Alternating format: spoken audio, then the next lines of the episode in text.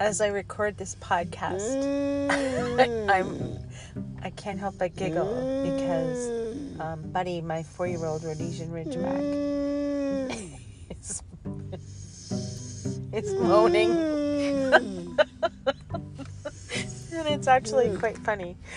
So it's kind of a um, it's it, it's kind of a welcome comedy um, during a time when think we can all admit that the situations uh, are not ideal for uh, anything but social distancing and um, trying to remain calm.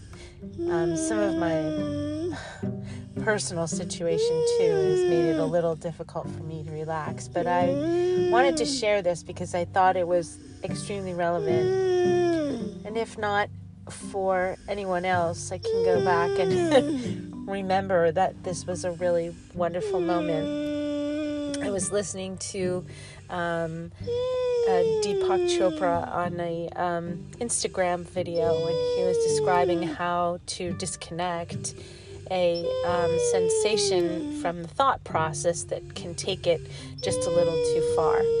And um, I was remembering um, many years ago when um, I was trying to train myself not to have worst case scenario thinking. Uh, I would do some of these exercises where I would try to remember something funny or something lovely. And now that I've done this series of podcasts about being a mom, I think that that's exactly what these are for is um, to trace back and, and remember how good life really really has been and how wonderful my children really are. And so I was thinking about those moments that were really so so incredibly precious and um, and and I think that that's exactly how I've been able to disconnect some of the um,